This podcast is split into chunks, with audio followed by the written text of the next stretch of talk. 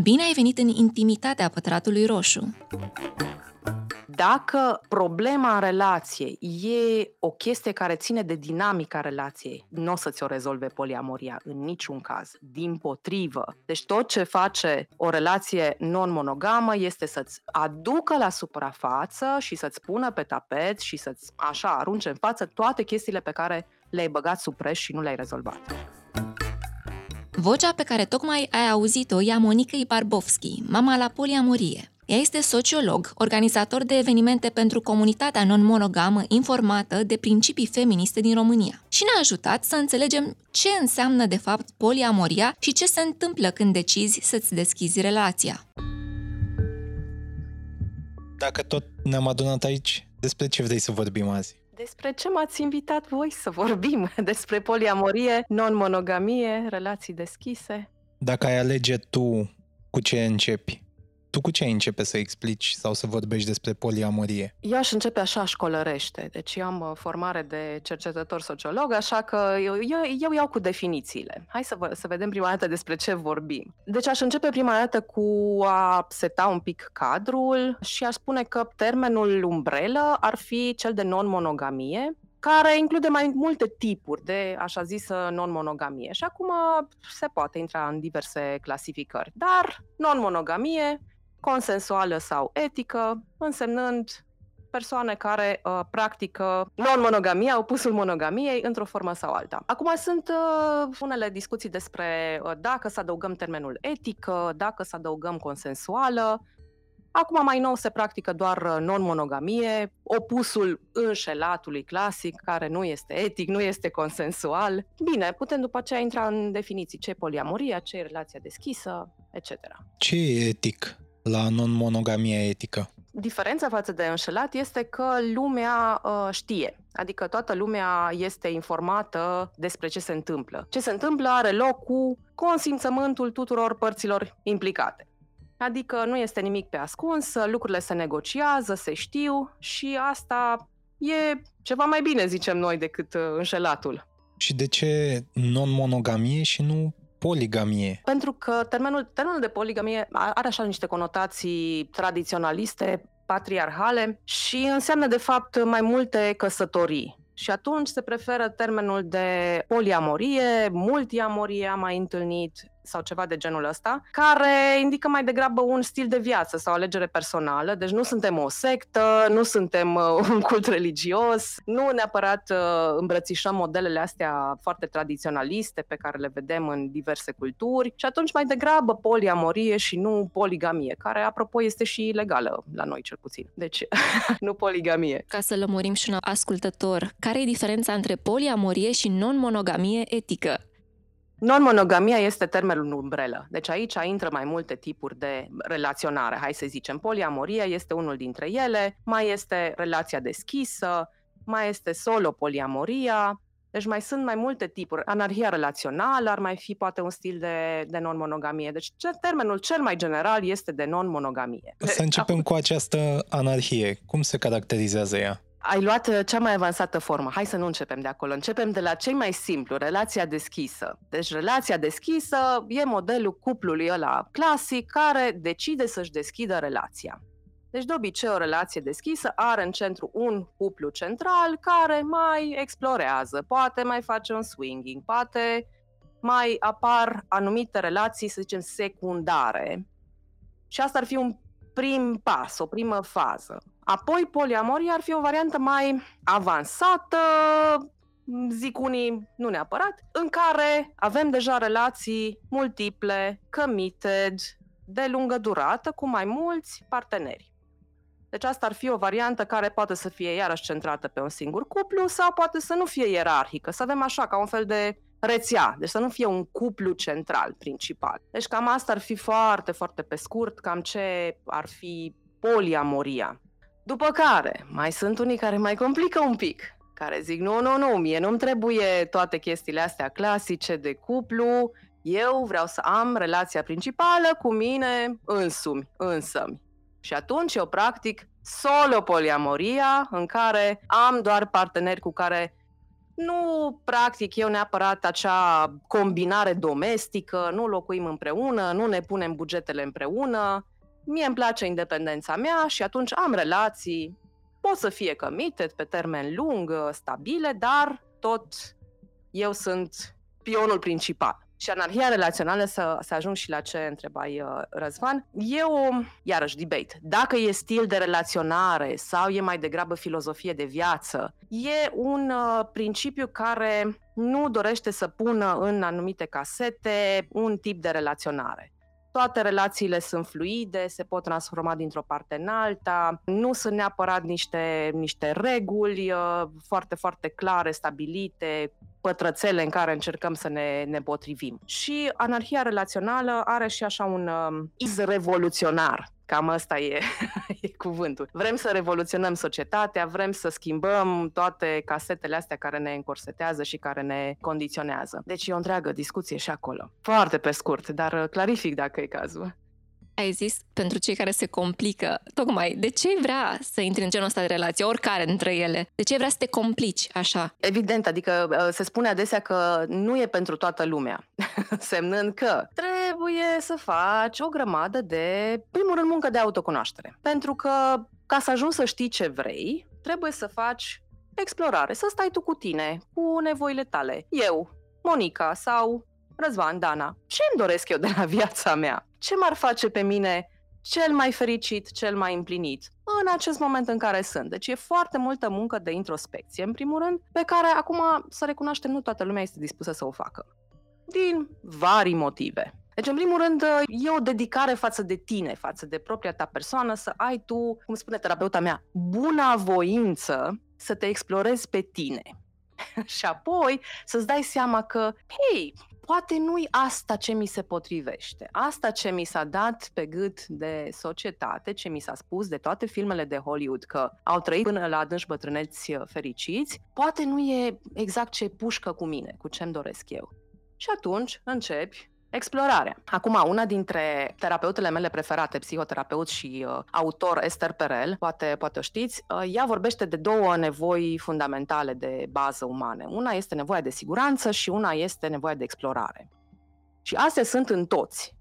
În noi toți. Toți avem, într-o oarecare măsură, nevoile astea două, care se mai schimbă de-a lungul vieții. Adică, poate acum, în faza asta, ești uh, într-o perioadă în care ai nevoie de foarte multă siguranță și atunci optezi pentru relații care nu sunt foarte furtunoase, nu te poartă în toate roller coasterurile emoționale, sau ești într-o perioadă în care, hei, uite, vreau să explorez, hai să văd ce e acolo, ce mai există pe lumea asta sub soare. Esther Perel zice cumva că uh, astea două sunt în contradicție. Și mai este o terapeută, o, o sexologă, de fapt, uh, doctor Jeana, care îmi place mie foarte mult, care ea zice că, de fapt, astea două nu sunt în contradicție, ci că pot să coexiste. Dacă o urmăriți și pe ea, o să vedeți că are o grămadă de tool-uri legate de deschiderea relației și cum se combină nevoia asta de explorare versus cea de siguranță în diferite tipuri din astea de relaționare de care pomeneam anterior. Deci cam asta ar fi ce, ce cred că e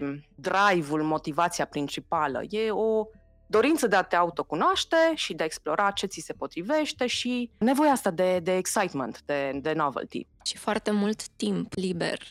Sau foarte mult timp liber.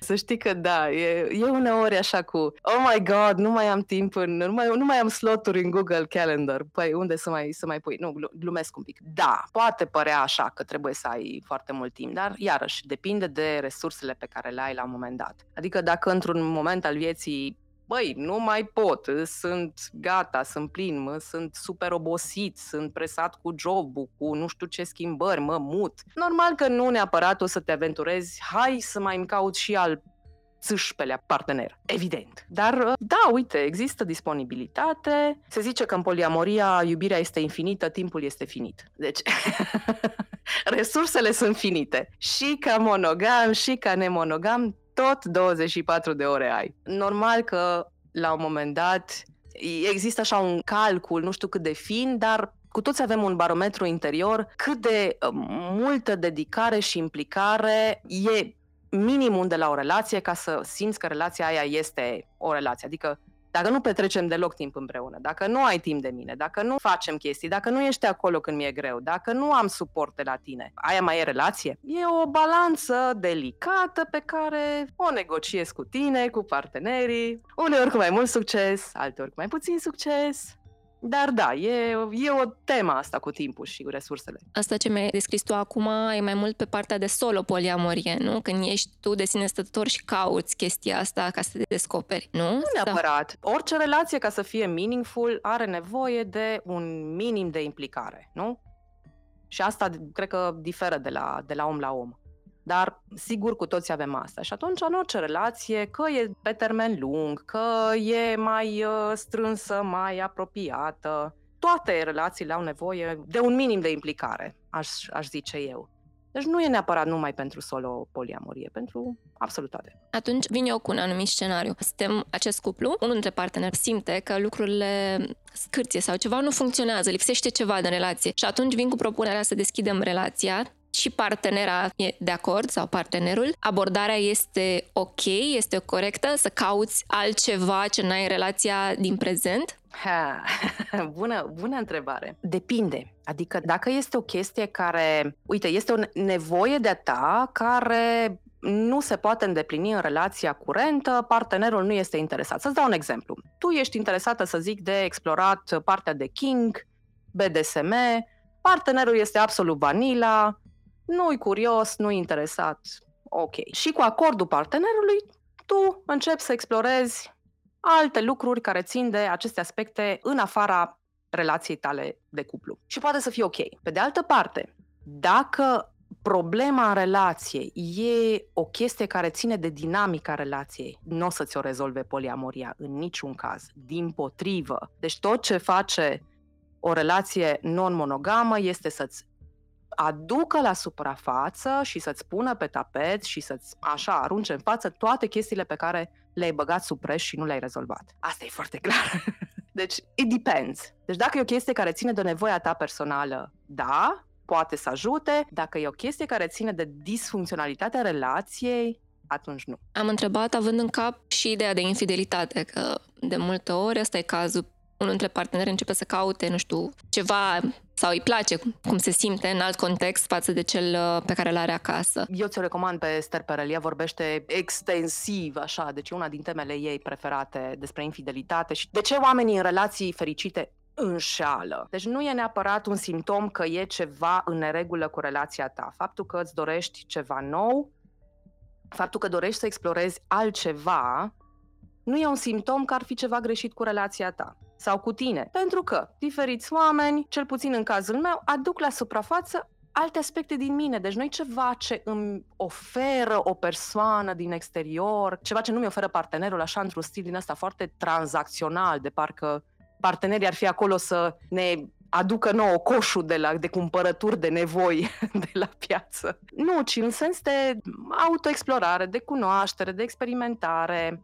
A, astea sunt niște preocupări absolut legitime și foarte mulți dintre noi le avem și e, e ok, e ok să le avem. Dar da, înțeleg de ce, de ce poate să pară că, oh my god, înseamnă că nu ești fericit cu mine dacă cauți în altă parte sau fac ceva greșit. Deci înțeleg frica asta. Dar mie mi se pare că foarte mult din fricile pe care le avem legate de non-monogamie, poliamorie, relații deschise, de fapt vin din monogamie. Adică din relații monogame în care s-a înșelat, s-a mințit, s-a abuzat încrederea.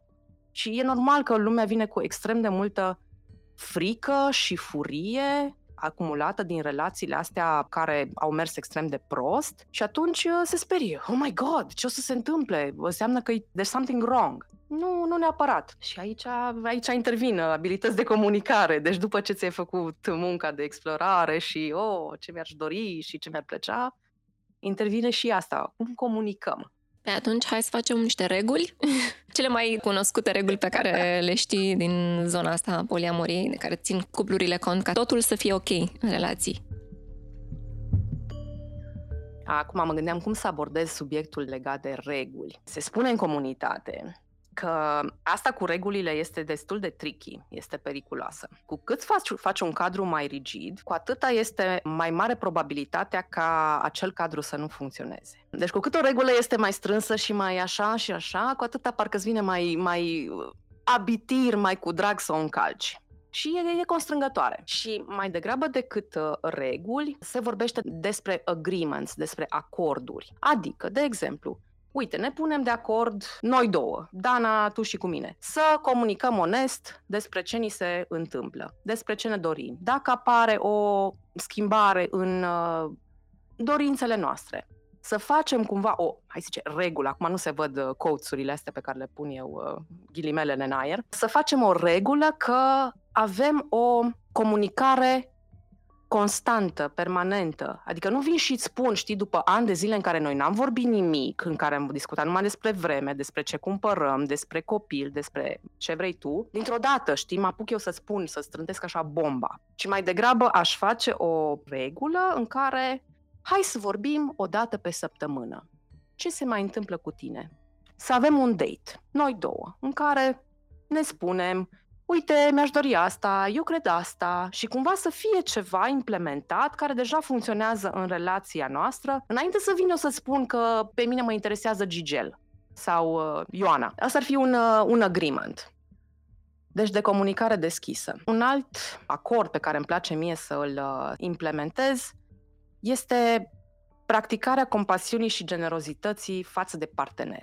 Adică mai degrabă să presupun despre tine că ai intenții bune, că ești un om ca toți oamenii, că poate faci greșeli și tu să presupui același lucru despre mine. Că și eu sunt un om, că e posibil să fiu confuză, poate nu știu ce vreau, poate mai fac greșeli, dar sunt aici cu tine, vreau să încercăm lucruri împreună, nu presupun că ai intenții rele, nu presupun că vrei să-mi faci rău, și că dacă suntem în relația asta, înseamnă că găsim ceva valoros în ea și că vrem să o facem să funcționeze și să fim amândouă fericite. Deci asta ar fi un agreement. Acum, cât de în detalii poți să intri? Uite, de exemplu, sunt unele cupluri care decid că au putere de veto, îi se zice. Adică eu îți spun ție, Dana, mie nu-mi convine să intri într-o relație cu Gigel, eu mă opun.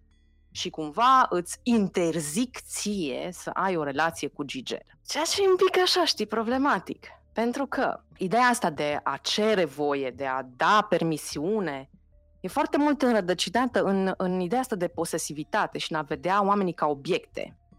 Și din păcate, în societatea noastră echivalăm foarte mult posesivitatea cu iubirea. Dar nu e chiar așa, pentru că până la urmă tu ești propria ta persoană, tu ai dreptul de a decide asupra vieții tale. Cine sunt eu să-ți vin să-ți interzic ție chestii? Deci cam asta e problema cu regulile. E interesant, așa e? În capul meu veneau numai situații de astea, de când ai spus aia cu programul, mă gândeam, ok, ar trebui chiar să-ți faci un, un program clar cu cine te vezi, de câte ori te vezi. Și da, deja în mintea mea totul devine foarte, foarte obositor. Cred că se pliază ceea ce discutam până acum și pe o întrebare de la un ascultător, cum toți vorbesc despre sex când vine vorba de poliamorie, dar care sunt problemele care apar în relație? Ce ne-ai povestit până acum, foarte puțin a fost despre sex, a fost mai mult despre relații între oameni, adică la fel de bine puteai mm-hmm. să-mi spui că toți sunt prieteni. Nu se cheamă polisexualitate, se cheamă polirelaționare, adică sigur, există și componenta de sex. Dar înainte să răspund la chestia asta, care sunt care problemele, mai vreau să adaug legat de reguli o distinție care mi se pare mie foarte importantă, cea între a impune reguli și a seta limite. Și cumva regulile eu le văd ca ceva ce tu impui către exterior. Deci, de exemplu, îți interzic să faci sex cu Gigel fără prezervativ. Sună nasol, nu? Sau să îmi comunic eu o limită ce ține de autonomia mea corporală și să spun, eu mă simt confortabilă cu utilizarea protecției în toate relațiile noastre. Dacă tu decizi că nu vrei să folosești protecție cu Gigel, eu nu mă simt confortabil și aici pot să zic, nu mă simt confortabil să nu folosesc protecție sau nu mă simt confortabilă să am relații sexuale cu tine, dar asta nu vine eu să-ți interzic ție ce să faci tu în afara relației noastre, ci îmi comunic eu o limită ce ține practic de, de autonomia mea corporală și de, de siguranța mea. Se înțelege distinția. Ok, eu îți spun ție chestia asta, însă dacă tu încalci treaba aia, adică eu ce fac? Pun capăt relației sau... Adică, care e consecința? Asta e, uite, știi că toată lumea vorbește de limite și de a seta limite. Păi o limită, ca să fie funcțională, trebuie să și existe consecință. Dacă tu tot îți comunici limitele și sunt tot încălcate și nu există nicio consecință, păi ce transmiți tu este că e ok să fie încălcate limitele alea, nu? Da. Și atunci, da, ok, tu decizi ce consecințe există în momentul în care îți sunt încălcate în mod repetat limitele. Toți vorbesc despre sex când vine vorba de poliamorie, întreabă cineva, dar care sunt problemele care apar în astfel de relații poliamoroase? Ok, mă gândesc la trei așa mari, mari și late. Una ar fi cea de deschidere a relației, de efectiv cum deschizi relația. Deci dacă e să ne referim strict la ce e specific relațiilor non-monogame. Aici pot să apară destul de multe frecușuri, neînțelegeri. Ce spun specialiștii este că foarte multă lume se confruntă cu, în momentul în care deschid relația, cu ideea de disentanglement, nu știu cum să o traduc în română, a te desface din legătura aia extrem de puternică pe care o ai cu partenerul, adică facem totul împreună, mergem la aceleași partiuri, avem aceleași hobby-uri, această îmbinare, așa simbioză, care nu este foarte sănătoasă. Deci un prim pas înainte să deschizi relația ar fi să, ok, hai să facem chestii pe cont propriu. Hai să mergem să avem și noi weekenduri separate. Hai să nu facem toate activitățile de timp liber împreună. Poate că îți dorești să îți explorezi un hobby separat de mine. Aici se, se rezolvă destul de mult din cum e să fac chestii și fără partenerul meu. Cum e să stau frumos acasă și să fac altceva când partenerul meu este nu neapărat la un date, dar făcând alte chestii care n-au legătură cu mine. Asta ar fi una. După care, în strânsă legătură cu deschiderea relației este gestionarea a ce se cheamă New Relationship Energy, N R E-ul. Faza de îndrăgosteală. Ce se întâmplă când, știi, apar fluturași în stomac față de altă persoană și e tot acel valul ăla de hormoni și de entuziasm care apar cu relațiile noi. Asta e una dintre, n-am să-ți dau rețeta, dar e ceva ce trebuie neapărat gestionat și trebuie planificat. Adică dacă tu te îndrăgostești de acest fictiv Gigel și dispari o lună, s-ar putea să mă simt părăsită și abandonată și nebăgată în seamă și neglijată și poate pe bună dreptate. Deci dacă nu avem o, o strategie de ce facem când ne îndrăgostim, cum ne asigurăm că ne menținem contactul, intimitatea cu partenerul deja existent. Asta e o sursă de probleme destul de mare. Și a treia chestie e clasica gelozie. Ce să vezi? O să apară. Și uh, teoria mea este că toată lumea este geloasă. Știi că e cumva așa mitul ăsta că vai, voi ăștia care faceți relații deschise, care practicați non-monogamia, n-ați fi geloși, știi? Și din când în când ne-o mai și servesc așa pe, pe un ton ușor de superioritate morală. Eu n-aș putea să fac ce faceți voi acolo, eu sunt prea gelos sau prea geloasă. Știi, o mai primim așa din când în când. Gelozia nu e un răspuns direct al posesivității? Nu neapărat. Dacă ai fost crescut în această societate și ai fost socializat în această societate, adică noi toți, cu toți avem niște trigăre care probabil vin de undeva din copilăria noastră sau un pic mai din trecut. Deci nu e neapărat doar de posesivitate. Și uh, eu am un tool, un instrument pe care îl folosesc. Bine, e luat de la, de la altcineva din comunitate, nu e al meu personal, care se cheamă gelozia caracatița cu opt brațe. Și posesivitatea este unul dintre aceste opt brațe. Dar mai sunt frica de pierdere, de abandon, de singurătate, care nu sunt, nu sunt același lucru. Frica de a fi neadecvat, deci apare poate uneori comparația. Dacă cealaltă persoană e mai bună, dacă e mai grozav, nu știu, la pat, mai frumoasă, mai cu simțul umorului, mai așa și pe dincolo. Și și avem tendința uneori să ne comparăm în, într-un sens negativ, adică să ieșim noi pe, pe minus sau prost, adică această ființă, creatură mitică, zeița sau zeu sau nu știu ce. Deci e, e și ăsta un trigger. După care mai este un trigger care ține de echitate, fairness. Adică dacă tu ai opt bomboane, vreau și eu opt bomboane. Dacă tu te-ai dus cu partenerul celălalt la Paris, păi pe mine de ce nu ai dus la Paris? Știi? Deci sunt, sunt mai multe tipuri de trigăre care vin de undeva din, mai, mai din trecutul nostru. Vestea bună este că, iarăși cum spune o terapeută care îmi place mie foarte mult, doctor Jolly Hamilton, gelozia este un semn foarte bun.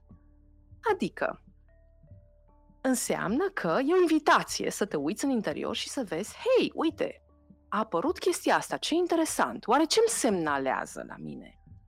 Ce nevoie e acolo? Ce a fost atins așa o rană adâncă din interiorul meu care a fost un zgândărită. Deci este o invitație mai degrabă de, de a te uita în interior, de a vedea ce se întâmplă cu tine, ce-ți comunică emoția aia foarte puternică și foarte viscerală de multe ori. Numai că noi, așa în general, ca societate, avem o relație foarte ambivalentă cu gelozia. Adică, pe de o parte, e faza aia cu uh, păi dacă nu-i gelos, nu te iubește, dar pe de altă parte fugim de gelozie ca de dracu. Nu suntem obișnuiți, în general, să stăm cu emoțiile alea negative, intense, fugim de ele. Am face orice numai să nu stăm acolo. Și iarăși mă întorc la terapeuta mea care zicea: dacă am avea bună voință să ne uităm la noi, să stăm cu noi, să nu fugim de noi, chestiile alea încearcă să ne comunice ceva. Și atunci, ce faci? În loc să știi când îți dă flash-uri bordul că, de la mașină, că ceva e în neregulă, păi na, poți să o lași acolo să abandonezi în drum și gata, nu mai conduc nimica, sau o duci la mecanic, deschizi capota, dacă te pricepi, te uiți să vezi ce-i pe acolo, nu? Și încerci să repari. Bun, acum am intrat în, în faza de ce faci cu gelozia, dar am atins asta cu câteva dintre problemele care apar. Și atunci să intrăm în cealaltă fază. Dacă poliamoria are vârstă, o faci până la capătul vieții, o faci în tinerețe, ești mai predispus în tinerețe sau poate chiar la bătrânețe, că la o adică dacă îți moare partenerul sau partenera, de ce să rămâi singur? Singurătatea totuși e mai dură decât uh, alte lucruri. Nu știu dacă am neapărat un răspuns la chestia asta. Ce știu este că relațiile non-monogame au un potențial emancipator extrem de puternic. Adică faptul că poți să îți alegi în fiecare moment al vieții tale ce ți se potrivește, nu ce ți s-a spus că trebuie să faci. Că, na, modelul pe care l-am primit este: întâlnești persoana, te cunoști, stați împreună, vă căsătoriți, faceți copii și au trăit fericiți până adânci bătrâneți și ați murit.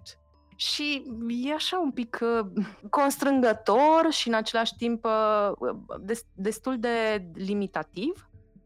N-aș zice că există o vârstă a poliamoriei. Probabil există o fază în care suntem mai porniți pe explorare, dar acum a pornit pe explorare, dacă ai ieșit dintr-o relație, să zicem, după patruzeci de ani, poți să fii pornit pe explorare și la șaizeci de ani. Dacă tu acum ai descoperit că, mă, mai există altceva pe lumea asta și, uite, n-am murit și vreau să văd și eu ce mai e pe acolo. Nu, nu știu dacă neapărat e, e o chestie legată de tinerețe. Cumva e ideea asta asociată că, păi da, e o fază, că e așa o lipsă de, de commitment și la un moment dat o să te așezi la casa ta. Nu, e absolut bullshit chestia asta, mi se pare mie. Știu că vreați să mă întrebați și de, de copii în relații poli. Eu nu o să vorbesc neapărat de copii pentru că eu sunt uh, fără copii ca alegere personală, dar există cercetări. Pentru cine e interesat, există o cercetătoare, uh, doctor Elizabeth Sheff, care a făcut uh, un studiu longitudinal de peste douăzeci și cinci de ani, cercetare pe familii poli în Australia, tocmai ca să vadă cât de ajustați sunt copiii, cum funcționează aceste familii. Deci există, iată, familii sau gospodării poliamoroase pe termen lung și ce a aflat ea este că copiii sunt bine mersi, sunt absolut ok, atâta timp cât uh, ei au consecvență și câteva figuri uh, de atașament stabile în viața lor, sunt absolut în regulă copiii. Dar așa, privind, nu știu, la evenimentele pe care le-ați organizat, cam care e media în România pentru persoanele din comunitate? Deci noi am început, în două mii cincisprezece am început eu să organizez evenimente și mi se pare că sunt din ce în ce mai mulți tineri care sunt, sunt atrași de alternative la ce au avut la dispoziție până acum. N-aș ști să zic, dar e undeva la treizeci și un pic, adică avem și oameni care sunt la douăzeci și un picuți de ani, avem și oameni care sunt cincizeci și ceva de ani, deci e un întreg spectru de vârstă. Unde se poziționează la venituri? Că în momentul în care ai mai multe relații, mă gândesc că trebuie să ai cumva un venit destul de peste medie ca să poți să susții toate Acum ieșirile și toate astea. Nu știu, e o teorie. Poți folosi poliamoria ca să nu mai plătești tu nicio masă în oraș. De ce, așa să, este. De ce să ne gândim că e invers, să plătești tu pentru toate? E un meme așa în, în, în comunitate. Deci, buying an apartment in this economy, îți trebuie cinci oameni să cumperi o casă. E, e doar pe jumătate glumă chestia asta. Mi se pare că e din ce în ce mai greu în, în economia actuală să te susții sau să întemeiezi o familie ca și cuplu. Adică e extrem de costisitor, mult mai costisitor decât era pentru generația părinților mei sau și mai în spate. Deci nu îți mai permiți să-ți cumperi, nu îți mai permiți să faci copii și să crești copii. Adică toate costurile astea, gândiți-vă că o parte din ele s-ar atenua într-o, hai să zic, o casă în care sunt șase indivizi care contribuie la, nu știu, cheltuieli, la chirie, la întreținere. Nu e neapărat o chestie de costuri mai mari, în niciun caz. Acum, ce...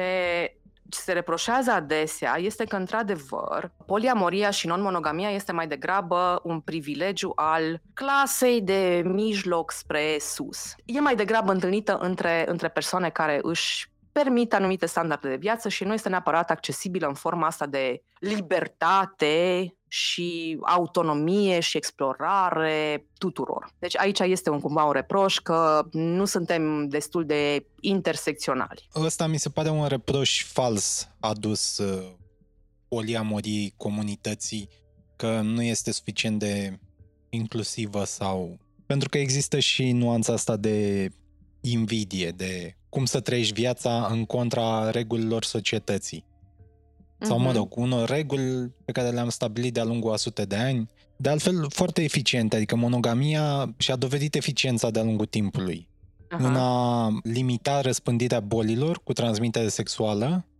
Nu... Nu? Dacă te gândești la cât de multă lume înșeală, în așa zisa monogamie, de fapt, acele relații în care se înșeală, rata de boli, deci de infecții cu transmitere sexuală, este mai mare decât într-o configurație sau o structură în care toată lumea este informată, toată lumea se testează, toată lumea are această practică a comunicării deschise. Hei, uite, suntem mai mulți, trebuie să mergem să ne testăm. Deci, absolut de, deloc nu e, nu e așa. Bine, acum că există și în poliamorie oameni care nu se testează, care nu sunt neapărat cei mai etici, evident. Da, până la urmă nu e ca și cum căutăm acum să corectăm oamenii integral. Ei au nuanțele lor. Una dintre întrebările pe care le-am primit de la ascultători sună așa. Ce se întâmplă în universul poliamoriei când te simți exclus? Cât de greu e să te ocupi de mai multe persoane să nu se simtă excluse? Păi aici e, cred că, din punctul meu de vedere, o nevoie de o clarificare a nevoilor. Sau asta este, mi se pare, imperativ necesar. Pentru că nu este nimic greșit în a avea nevoie de atenție, de implicare, de timp petrecut cu un partener. Deci nu suntem în niciun fel too much, prea mult, needy sau, sau ceva de genul ăsta. Este absolut legitim să dorim să ne simțim iubiți, acceptați, apreciați, valorizați. Din punctul meu de vedere este doar o gestionare a resurselor și uneori facem asta cu mai mult succes, altor cu mai puțin succes. Adică în momentul în care cineva se simte exclus, e clar că acolo este un, o nepotrivire de nevoi. Cineva are nevoie de mai mult, altcineva oferă mai puțin decât este dispus sau poate. Acum, ce soluție există?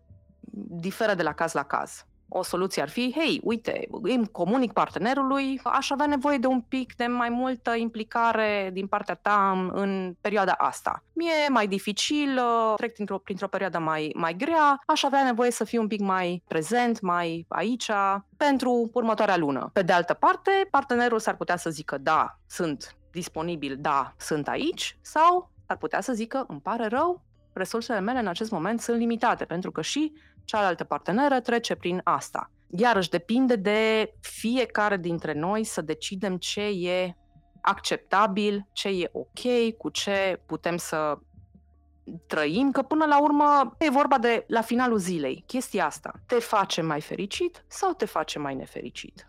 Pentru că am întâlnit și oameni care s-au chinuit, ba în relații monogame, ba în relații poli, să tragă de relații, să poate se schimbă, poate nu știu ce.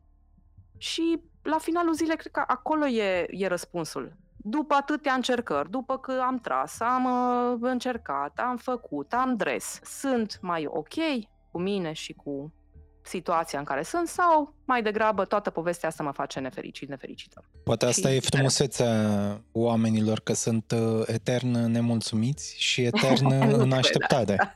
Nu cred de asta, dar cred că e ok să fie așa un pic de, nu știu, un pic de excitement, știi, o sclipirea din ochi, adică să nu fii acolo, nu mai vreau nimica de la viață, sunt ok, sunt bine. Până la urmă, dacă tot am ajuns la această curiozitate, din punctul meu de vedere, nefundamentată, de fiecare dată când vine vorba de timp, e nefundamentat, mm-hmm. pentru că oamenii, în general, irosesc foarte mult timp pe alte activități, cel puțin dacă le-ar judeca altcineva asta, sau investesc în ceea ce le place. Okay. Și atunci ajungem la împărțirea timpului, e o responsabilitate personală. Și atunci să mai împărțim această întrebare, tot de la ascultători, dacă poliamoria e doar un trend și oamenii trec pe aplicații de dating ca Bumble sau Tinder, că sună bine, că sună cool, că pari open-minded, fără să spui că ești open-minded. E posibil să fie și un trend? Mai sunt și aceștia care se declară poliamoroși, doar că partenerii n-au aflat. E posibil, dar sunt foarte, sunt foarte convinsă că sunt o grămadă de oameni care acum descoperă etichete pe care încearcă să și le aplice, să vadă dacă li se potrivesc. Deci, da, este un vocabular nou cu care ne obișnuim, sunt anumite practici de relaționare cu care nu am fost familiarizați. Deci este un element de noutate încă, cred eu. Posibil că este și chestia asta că mă, pare cool, pare că mă, dacă îmi pun label-ul ăsta o să creadă lumea despre mine că sunt mai interesant. Nu știu. Ca o continuare a ceea ce ai spus tu. Eu am rămas așa cu ideea asta, ok, faci program, dar programul era săptămânal. Însă, mai e poliamorie, de exemplu, dacă e un om care te vezi, nu știu, odată la două luni și poate face sex, poate nu, poate doar vă vedeți la o cafea, dar în capul tău el e încadrat ca la acest partener din uh-huh, a nu știu uh-huh. câta relație, adică tot acolo se încadrează sau e doar o cunoștință? Mai este partener cineva cu care ai o relație la distanță? Care a plecat acum șase luni? Cine crezi că trebuie să decide asta? Exact, mi se pare că e o decizie pe care oamenii o iau sau nu și în egală uh-huh. măsură este mm-hmm. pisica lui Schrödinger. E și nu e. Depinde. Uite, ce îmi place mie foarte mult la comunitatea non-monogamă este că am inventat o grămadă de termeni pentru o grămadă de situații care nu erau neapărat foarte familiare sau foarte cunoscute în monogamie. Termenul pe care îl cauți tu aici în situația asta este de relație cometă. Adică e o relație care știi așa că ca și cometa. Apare, după care pleacă, trece timpul, trece timpul, trece timpul și poate mai apare peste vreo nu știu câți ani. Poți să faci și treaba asta, să fii poliamoros și brusc, nu știu, în urma unei tragedii sau ceva unde simți că nu mai poți să faci față, să pui pe pauză toate relațiile și oamenii să fie de acord cu chestia asta ca apoi peste ceva timp să reveniți. E ceva ce ține de tine, dar și ei trebuie să-și pună toate nevoile tot așa pe pauză. A fost un, un episod foarte bun din Seinfeld în care George, ești familiară cu serialul? Da, da, da, da sigur. George încearcă să se despartă de o femeie și ea zice nu. Și încearcă de patru ori. Și dă argumente. Și am, am avut dilema asta. Despărțirea e doar unilaterală sau trebuie să fie bilaterală? Păi, uite că, că pomene, pomeneai, Dana, de ce fac dacă eu vreau să-mi iau o pauză, își pun partenerii nevoile, așa, ce fac cu nevoile? Păi, noi nu suntem automate de îndeplinit nevoile partenerilor. Mi se pare că decizia este personală, da, într-adevăr există ideea de a comunica, de a negocia, de... Măi, îți pasă de persoana cealaltă, nu? Adică încerci să... În momentul în care tu treci printr-o etapă dificilă în care zici vrei o pauză, dacă îți pasă de persoana respectivă, încerci să găsești o modalitate prin care să atenuezi un pic uh, șocul, durerea, uh, orice ar putea simți. Dar, până la urmă, mi se pare că tot, tot e ceva ce ține de autenticitatea ta, dacă tu ești bine cu tine. E responsabilitatea ta, în primul rând, să ai grijă de tine. Se întâmplă și pauze. Se întâmplă și despărțiri, se întâmplă și ceea ce se cheamă deescaladarea relației și ăsta este un alt termen drăguț din, din non-monogamie. Adică noi avem un model pe care ni l-a dat societatea care ia forma scărilor rulante sau ascensorului. Adică te întâlnești, următoarea treaptă este v-ați plăcut, următoarea am mutat împreună, căsătoria, copii. Ideea cu scala asta relațională este că orice pas înapoi este văzut ca un eșec. Adică dacă odată v-ați mutat împreună, dacă nu mai stați împreună, păi ce s-a întâmplat, nu e ok. Dacă v-ați căsătorit și ați divorțat, iarăși e o problemă, nu? Și cumva, în poliamorie se practică și o deescaladare a relației. Pauza aia poate să însemne și, uite, nu mai vreau să ne vedem, nu știu, în fiecare zi, aș dori să ne vedem doar o dată pe săptămână sau aș dori să ne vedem doar o dată pe lună. Nu înseamnă că e ceva greșit în relația noastră, că ceva e în neregulă, ci doar e o nevoie a mea personală. Deci se practică și astfel de negocieri, de făcut un pic un pas în spate, ceea ce nu prea se practică în, în monogamie. Adică nu, nu fără ideea asta că ceva e neregulă și clar e, e acolo un eșec. Ai mai spus la un moment dat de susținere. Dar ce se întâmplă când în relațiile poliamoroase care se formează apare una abuzivă? Cum intervin ceilalți sau nu intervin? Acum, poate bazându-te și pe experiența din comunitate, hmm. cum ajuți un partener când știi că este într-o relație cu cineva care îl abuzează, nu știu, fizic, psihic, emoțional, social, cum vrei, oh, economic? Asta, asta e una dintre cele mai grele chestii, pentru că, să știi că nu am răspuns la asta, dar asta n-are, nu neapărat are legătură cu relații polici, cu relații în general, ci e una din cele mai dificile chestii de făcut, cum îi spui unui om că este într-o relație abuzivă, mai ales în momentul în care este extrem de implicat, extrem de îndrăgostit și e, e una dintre cele mai, cele mai grele situații, pentru că efectiv nu poți.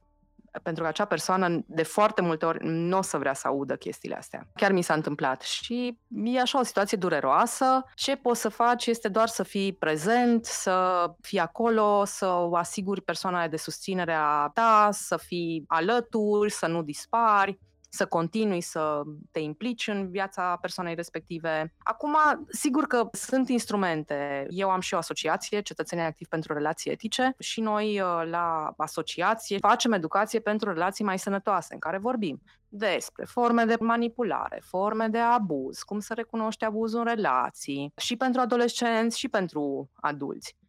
Mai mult de atâta, nu prea știu. Prima dată trebuie să recunoască persoana aceea că ei, am o problemă, nu poți să ajuți pe cineva cu forța. Eu mă gândeam mai mult la ideea asta că involuntar, prin faptul că ești în atâtea relații, se formează un grup de suport care ține la tine. Și așa, ca prieteni, știu că există această problemă, că prietenii se pot îndepărta. Poate relațiile fiind mai strânse, poate ajută.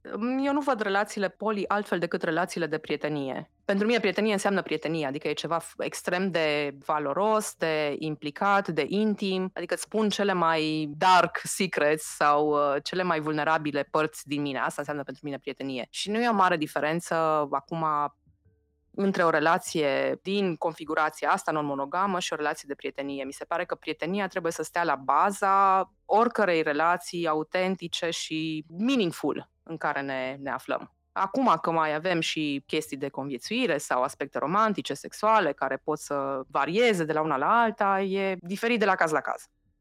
N-am uh, experiență în poliamorie sau în uh, cum ar funcționa un astfel de grup de suport, dar cred că nu ar trebui văzută o relație poliamoroasă sau non-monogamă ca un cluster în care oamenii sunt interconectați între ei. Există omul care e în centru și este subiectul unor relații poliamoroase, dar asta nu înseamnă că poate apela la ei ca la niște prestatori de servicii. Așa este. Pe măsură ce răspundeai mai devreme, mă gândeam că dacă scoatem ideea de poliamorie, e fix rețeaua de prieteni, de cunoștințe pe care o ai și mm. acolo să zicem că prietenilor ar trebui să le vină mai la îndemână să-ți dea sfaturi. Dar nu e ca și cum o să asculți de ei. Dacă nu vrei să asculți, nu o să asculți de nimeni. Așa e, așa e. Nu contează că faci sex sau nu cu ei, că ai fost la nu știu ce orgie, la nu știu ce workshop, la nu știu ce vacanță, nu vrei să asculți, nu o să asculți. Abuzurile se opresc când persoana care e victima abuzurilor începe să vrea să le oprească. Să, să clarific o chestie. Orice o constelație, că așa, că așa este termenul, orice configurație non-monogamă poate să fie mai strânsă, mai unită sau mai relaxată. Și iarăși introduc doi termeni. Unul se cheamă kitchen table poly. Toată lumea stă la masa din bucătărie. Știi poveștile la masa din bucătărie în care toată lumea vine și bârfește? Deci kitchen table poly înseamnă toată lumea se cunoaște cu toată lumea, toată lumea se vede frecvent cu toată lumea. Dar mai există și alte, alte structuri care nu sunt așa de strânse. De exemplu, garden party. Nu vreau să mă văd cu partenerul partenerului meu în fiecare zi sau în fiecare săptămână, dar nu mă deranjează să mă aflu o dată pe lună la același party sau la um, aceeași, același picnic împreună. Nu este o regulă care să impună un anumit uh, grad de legături strânse. Eu cred foarte mult în valoarea comunității. Cel puțin ce am încercat eu și asociația să facem este să chiar să oferim grupuri de suport, da, care să ne ajute și care să ne, ne susțină inclusiv în momente dificile. Deci eu dacă trec printr-o anumită situație, eu știu că am oricând grupul meu în care le zic, hei, uite, mi se întâmplă asta, am nevoie de susținerea voastră. Și știu că sunt cel puțin trei persoane care sar și zic, da, suntem aici, hai să ne întâlnim. Nu neapărat sunt partenerii mei, dar sunt oameni din comunitate pe care am cultivat-o în timp și la care știu că pot să apelez. Că tot ne apropiem de final. Noi am discutat, sau cel puțin punctul meu de vedere, am discutat foarte mult despre ideea asta a unui cuplu, un individ dintr-un cuplu care, pe urmă, mă rog, își găsește parteneri și așa mai departe. Dar ce faci când ai această situație în care unul dintre parteneri vrea să deschide relația, să cunoască mai mult, să aibă relații poliamoroase, în timp ce celălalt nu, dar face treaba asta, adică îi acceptă această dorință, numai pentru că îl iubește foarte mult sau o iubește. Ideea asta de a face lucruri ca să-l faci fericit pe partenerul sau partenera ta nu este foarte ok așa pe, pe termen lung. Adică cumva dacă este ceva ce este în profundă contradicție cu nevoile tale, cu ce-ți dorești tu, cu ce te face să te simți în siguranță, iubit, apreciat, nu prea o să funcționeze. Deci trebuie să existe o oarecare care aliniere, deschidere, măcar curiozitate și din partea partenerului. Sau se mai întâmplă, deci există și cupluri monopolii în care doar unul dintre parteneri are nevoia de deschidere și, har Domnului, suntem diferiți. Și celălalt partener este absolut ok, este în regulă să nu vrea să exploreze în afară și se mulțumește cu ce primește din relația primară. Se întâmplă, cunosc și astfel de cazuri, relații de zece ani plus care funcționează. Deci nu pot să zic că asta e rețeta de succes. Deci dacă până la urmă e ceva ce pe tine te face nefericit, nefericită, nu o să funcționeze. Ca să fii fericită, așa din ce ai mai văzut în comunitate de de-a lungul anilor, cam care-i numărul cel mai mare de parteneri pe care poți să-l ai într-o oh relație poliamoroasă? Cât poți, adică chiar sunt curioasă pe partea asta. Cât nu poți gestiona. Are legătură cu, cu fericirea, cât e, e o nevoie de ceva acolo, vrei să-ți validezi tu în interior ceva, nu știu ce vrei să-ți confirmi sau habar n-am dacă... Câte resurse, cum ziceam la început, tot douăzeci și patru de ore ai și tu. Câți parteneri poți să duci ca să, ca să mai aibă vreo însemnătate relațiile alea? Și pentru tine și pentru oamenii aia. Șapte, ca să fie câte unul pe zi. Nu vrei și o pauză știu, duminica, totuși hai șase. O să, o să treacă maxim o lună, după care o să zici, vai, sunt polisaturat, alt termen. Nu mai pot, lăsați-mă în pace. Aș veni cu o contra-întrebare la asta.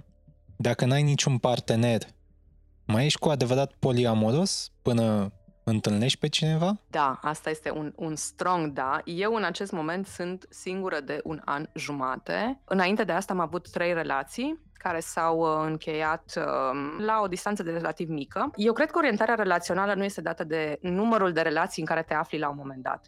Deci eu ca principiu știu că sunt poliamoroasă pentru că am această deschidere din principiu față de persoanele noi care apar în viața mea. Și asta pe mine mă face poli. Indiferent că am o relație, două, trei, patru sau zero, ca în acest moment. Și da, eu consider că sunt, ca orientare, sunt non-monogamă. Pentru că nu-mi doresc o relație monogamă, nu o exclud neapărat, dar deschiderea mea față de alte relații mă face să nu fiu monogamă. Și atunci ce-ți place ție de fapt și de drept acum, chiar părerea ta pur personală la poliamorie? Exact libertatea asta de principiu de a explora orice relație într-un mod consensual, în forma în care mi se pare mie potrivită și celelalte persoane. Adică fără să am această opreliște, vai, nu pot pentru că mai am altă relație, uh, nu-i voie, nu mi se permite, n-ar trebui. Deci chestiile astea care țin așa de un mindset din asta de îngrădire, de restricționare, e profund incompatibil cu cine sunt eu așa în interiorul meu. Deci ăsta e principiul care mă ghidează pe mine. Cel puțin ca posibilitate, eu vreau să fiu liberă să uh, îmi trăiesc relațiile în forma lor cea mai autentică care se poate. Și atunci asta pentru mine e cumva incompatibil cu ideea de exclusivitate și o cutiuță acolo în care sunt doar eu cu o altă persoană. Și ultima întrebare are mai mult uh, rolul unui ghid, sper. Ai menționat constant relație etică, relații etice. Cu ce am putea înlocui cuvântul etic? E sănătos?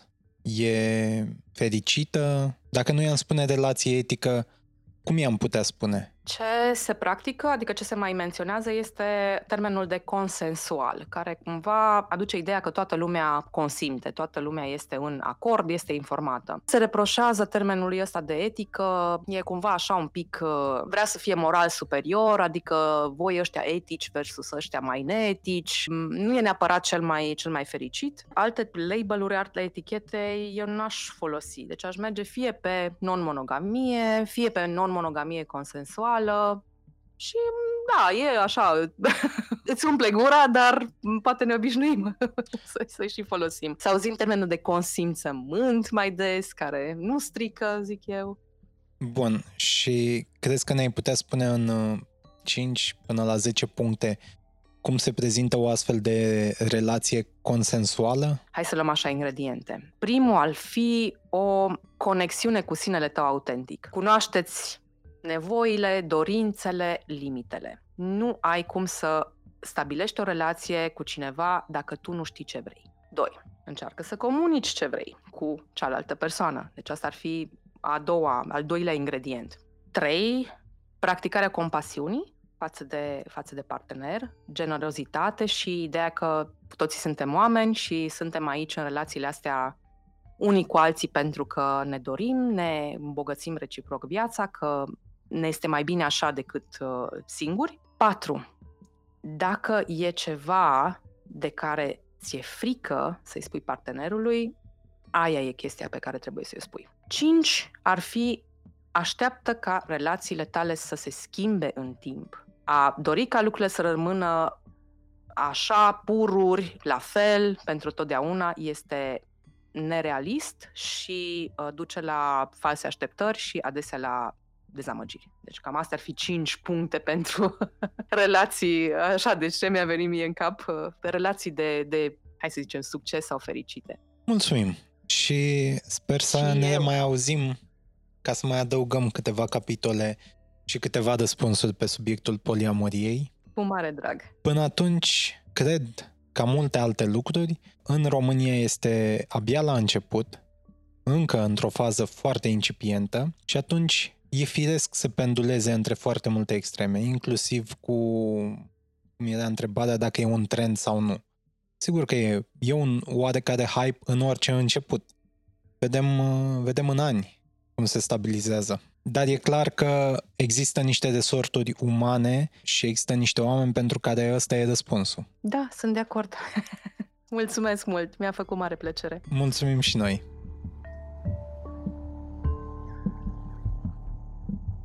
Acest podcast a fost realizat de Dana Alecu și Răzvan Băltărețu.